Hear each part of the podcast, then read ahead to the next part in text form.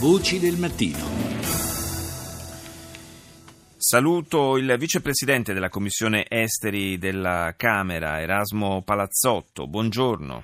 Buongiorno a voi. Parliamo di armi, di commercio di armi, in particolare lei è eh, cofirmatario di un'interrogazione parlamentare su un eh, flusso di armi dal nostro paese eh, verso l'Arabia Saudita. Eh, ci inquadra un po' la questione, per favore.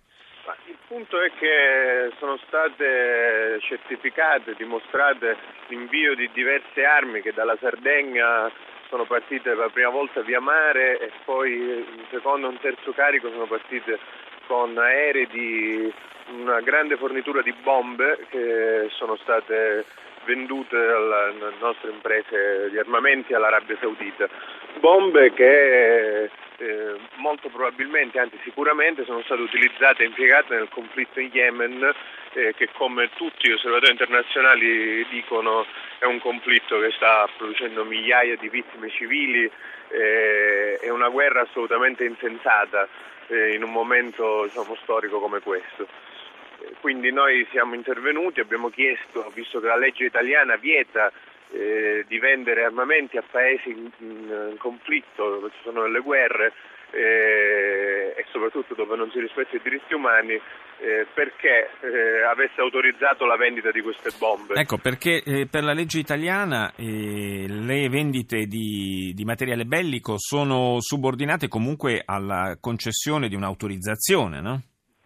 C'è una concessione di autorizzazione da parte del governo eh, che deve appunto valutare eh, se quella vendita di armamenti va ad alimentare un conflitto in corso o viene utilizzata contro popolazioni civili da paesi e regimi che non rispettano eh, i diritti umani.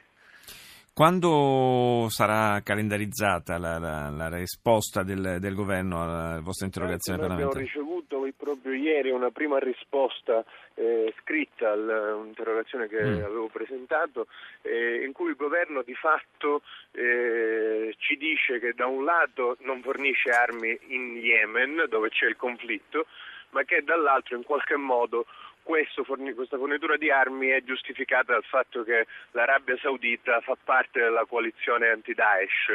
Eh, ecco, noi pensiamo che eh, un momento storico come questo, dove i comportamenti di stati che hanno in qualche modo, per dinamiche legate alla propria egemonia eh, politica geografica, alimentato il terrorismo, eh, sono stati diciamo, base di tutti i più grandi finanziatori eh, dell'ISIS e sono stati diciamo, tra quelli che hanno fomentato le guerre che hanno creato le condizioni in Medio Oriente per la nascita di una minaccia come l'ISIS, oggi forse bisogna porre fine eh, a questa ipocrisia, bisogna smettere di chiudere gli occhi su paesi nostri alleati che violano costantemente eh, le convenzioni internazionali, eh, non rispettano i diritti umani neanche nei propri paesi eh, e noi in nome degli affari eh, continuiamo a sostenere un, modello che ha causato tutto questo disastro sul piano geopolitico. D'altra parte un'altra forma di ipocrisia legata al commercio di armi è anche quella delle triangolazioni, insomma molto di frequente capita che le armi vengano vendute a, formalmente a un paese che non è eh, coinvolto in alcun conflitto e poi da lì eh, vengono dirottate invece eh, in paesi in guerra, quindi anche, anche lì ci sarebbe insomma da discutere. No? Nel 2013 noi abbiamo esportato 880 miliardi di armi, milioni di armi in Medio Oriente, l'ultima relazione annuale di cui abbiamo eh, a disposizione. Eh, siamo il terzo esportatore al mondo di armi verso l'Arabia Saudita.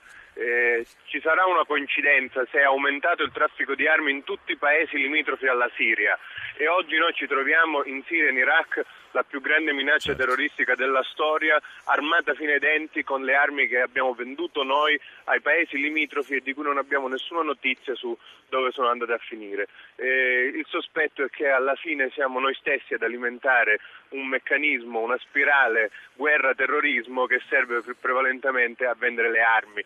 Eh, questo credo fosse il senso anche della denuncia sì. di Papa Francesco quando diceva le guerre si fanno per vendere le armi, smettetela. Certo. Eh, probabilmente oggi un intervento militare anche eh, del nostro paese in Libia come in Siria continuerebbe ad alimentare questa spirale.